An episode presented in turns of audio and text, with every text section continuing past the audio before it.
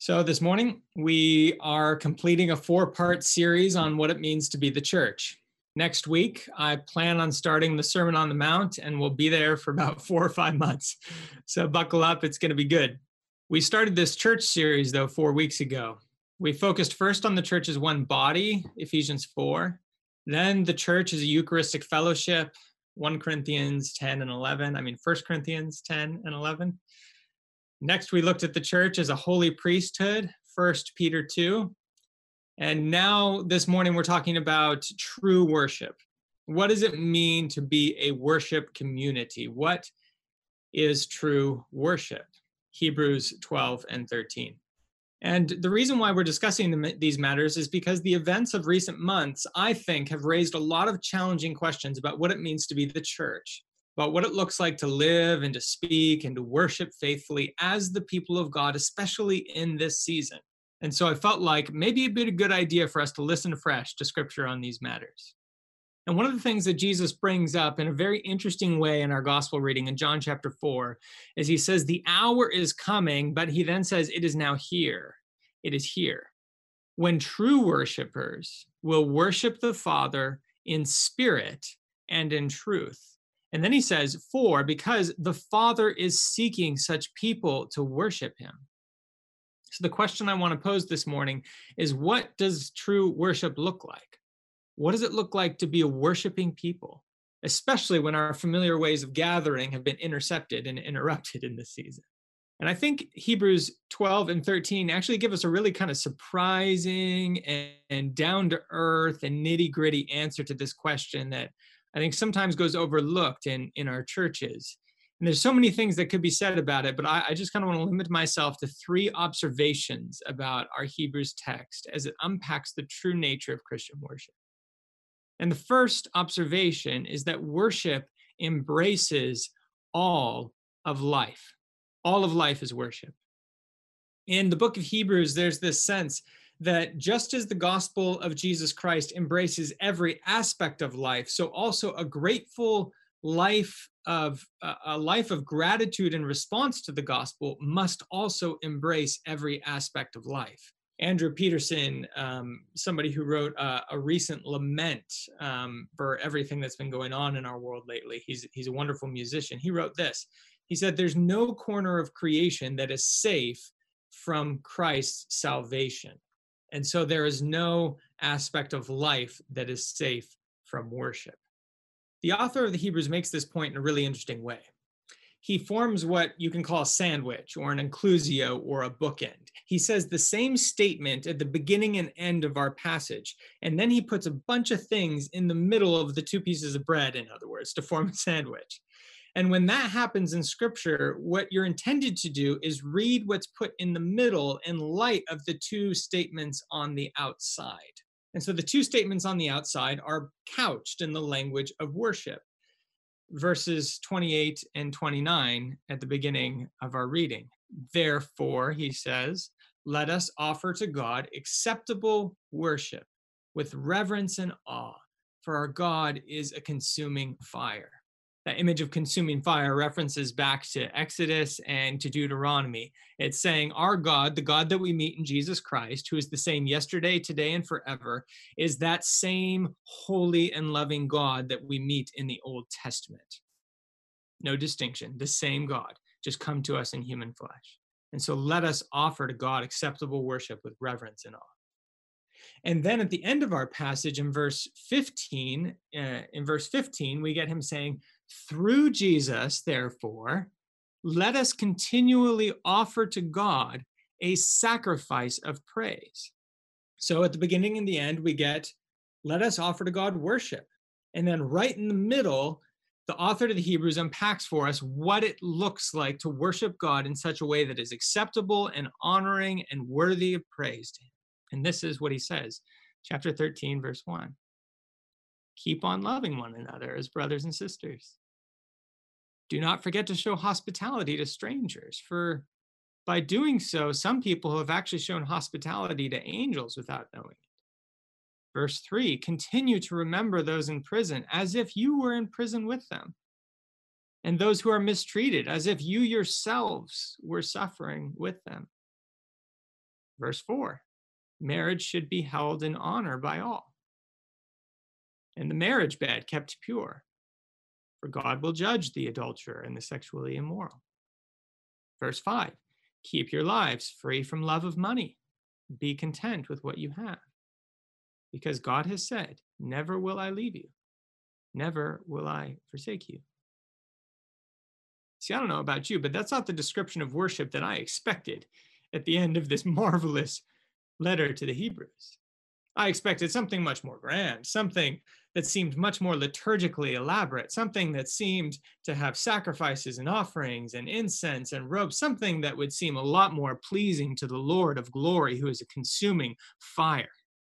But no, what worship looks like, according to Hebrews chapter 13, is this really ordinary, domestic, familial, relational, nitty gritty, everyday life stuff.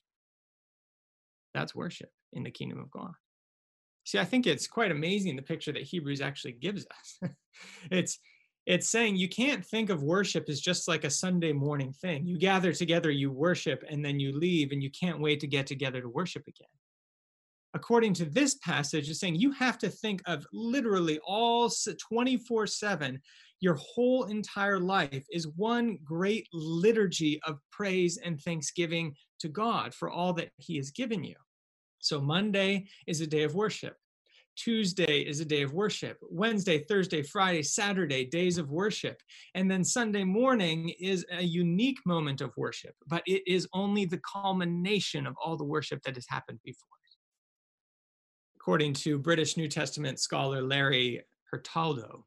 He says that this understanding of worship was actually a central component of early Christian distinctiveness in the Roman world.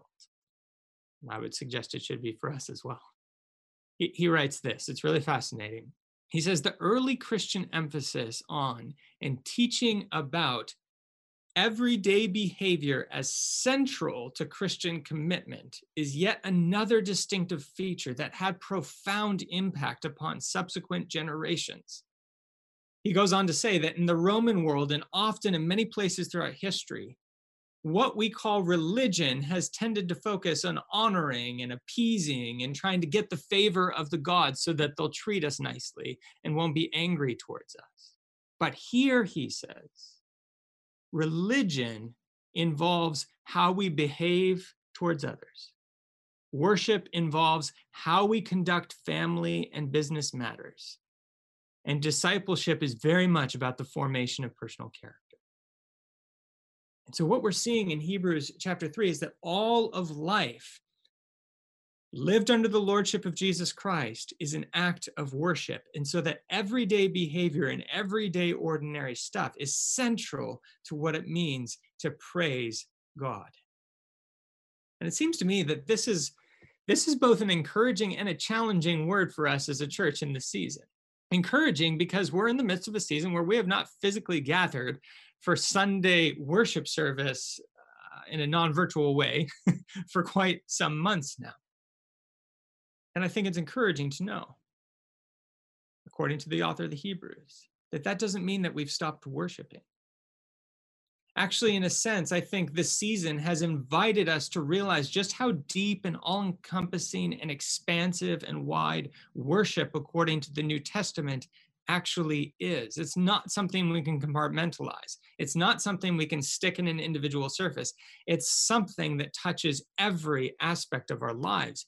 And so I think the encouraging bit about this passage is that it it it tells us that precisely the stuff we are doing in this season when we cannot physically gather is still worship central to christian commitment in the christian life but I think the challenging bit about this passage for us in the season is that the ordinary stuff of daily life is precisely the hardest place to worship. It's the hardest place to worship. I don't know if you've heard of Ann Voskamp before. She's kind of built quite uh, a big empire of Christian literature and and other things. But her original book, 1,000 Gifts, is is actually quite brilliant. And I'll never forget reading the beginning of chapter four, which is entitled A Sanctuary of Time. And she begins that chapter by reflecting upon washing dishes. It's just beautiful poetic language. Listen to what she says. She says, April sun pools in dishwater sink, liquid daylight on hands. The water is hot, I wash dishes. On my arms, just below my hiked sleeves, suds leave delicate water marks. Sun glistens. Soaking pots, soap bubbles slack. Light impinges on slippery film of the soap. And then she goes on to describe, as she's washing dishes, how she sees these soap bubbles. And she realizes that they're these, they're like millions of arched cathedrals of luminescent color. There's purple and there's gray and there's magenta and there's green. And she goes on to describe basically how she has this kind of revelatory moment of, of God's light and his goodness very present to her in the midst of the most ordinary and kind of gritty and hands on task of washing dishes. But then she goes on to describe that when she's done, she walks through her family room. and as she walks through her family room, she sees kids' toys everywhere. She sees books strewn all over the place. She sees writing on the wall and she sees like porridge from morning breakfast stuck on the couch. And she sees all the messiness of life. And she thinks to herself, man, what does it look like to attend to God in the midst of this mess? What does it look like to worship in the midst of pots and pans and toys and dirty couches? And see, brothers and sisters, I think that's the challenging question that so many of us are being faced with in this season. If worship embraces all of life, then thank the Lord. What we do day to day is worship, but that's also hardest place to worship. And yet, that's exactly where God is inviting us to be. Offer a sacrifice of praise today as you wash dishes. Offer a sacrifice of praise as you wash your child's dirty face. Offer a sacrifice of praise as you wash the car. Worship embraces all of life. That's the first thing that I see in our passage. And the second thing is that worship is embodied, bodies worship. Like what you do with your body is worship, whether it's public or private. Worship is not just a heart, it's not just a spiritual matter, according to Hebrews, although it is that too, but it is a body thing too. See, the book of Hebrews, if you kind of read it, it assumes that humans relate to God through bodies and through blood. In other words, Old Testament sacrificial system is all over the place.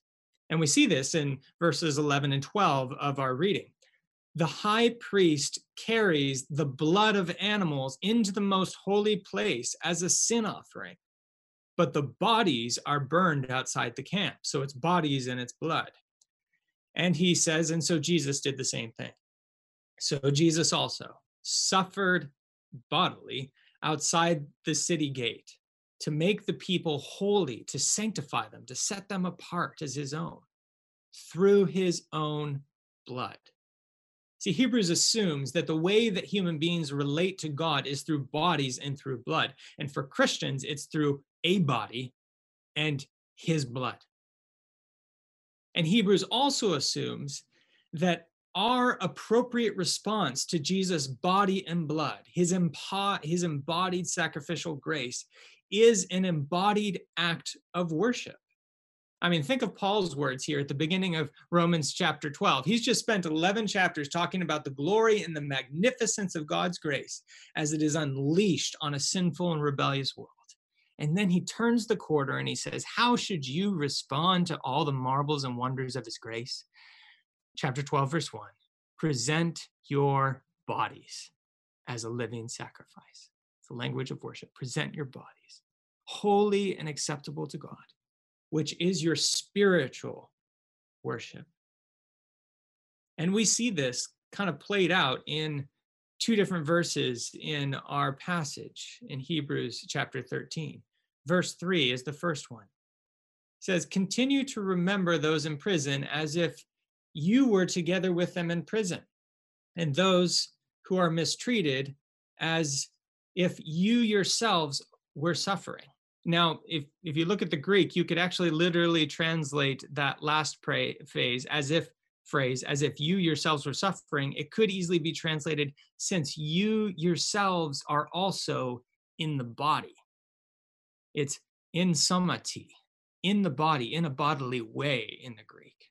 And so in this verse right here, it's it's saying empathize with those that are being mistreated, empathize with those that are being locked up in prison and experiencing isolation there and and the difficulties of life in that place because you yourself know what it's like to be in the body and experience isolation or to experience mistreatment or to experience pain and suffering so bodies somehow become central to worship as an act of empathy with those that are mistreated the bodily image remains central as we go on to verse 4 as well. Marriage should be honored by all, for says verse 4, and the marriage bed kept pure.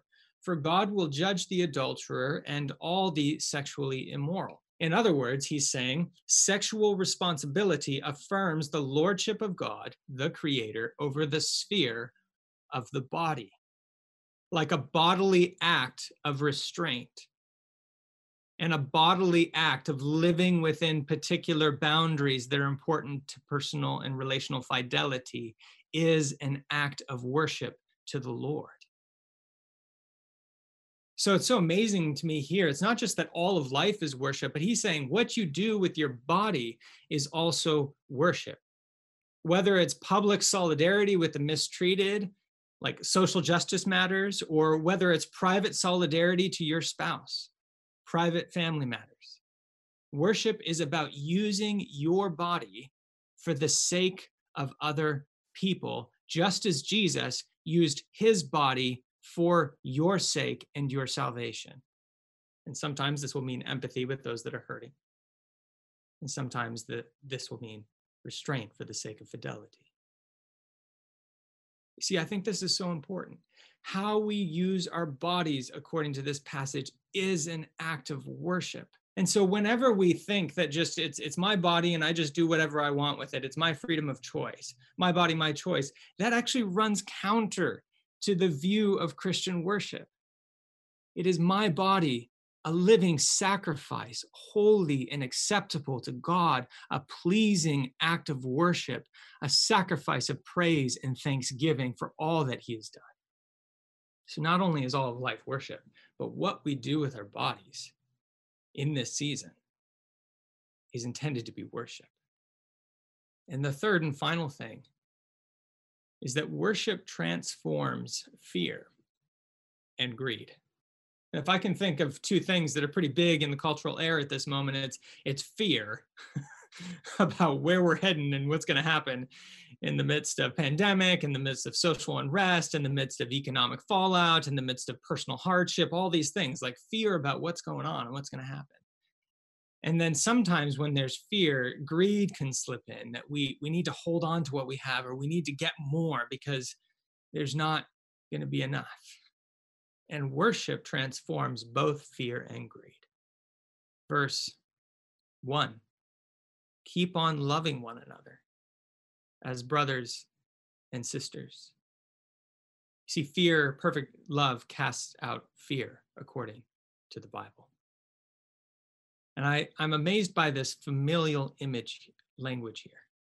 It's saying, love one another as brothers and sisters. Don't be afraid of each other. Don't see each other as competitive. Don't see each other as threats to your own personal identity and agendas. See each other as brother and sister, part of the family of God. And when you see each other that way, then the way to relate to one another is not out of fear, it's out of love. I remember this growing up. My mother was very loving and very strict at the same time in the way that she disciplined us. And I remember my mom would get she she would definitely discipline us for not listening to her. But the time when my mom would get the most ardently angry with us is whenever my brother and sister and I disappointed, whenever we hurt one another. So as we could we could not listen to mom, we could do something wrong, we could break something, and there'd be consequences for it. But the second we spoke or acted in a way that was unkind to our brothers and sisters, then Mama Bear came out. and and it was a phenomenal thing to behold, and it was scary. But the point was communicated to me really early in my life. How you treat your brother and sister is one of the most important things about your life no matter what happens, no matter what you're going through, you stick with your brother and sister and you love them. And it's amazing to me how the passage goes on to unpack what this love replacing fear in the way that we relate to each other actually looks like. In verse 2, the fear of the stranger or foreigner becomes loving hospitality to the stranger and foreigner.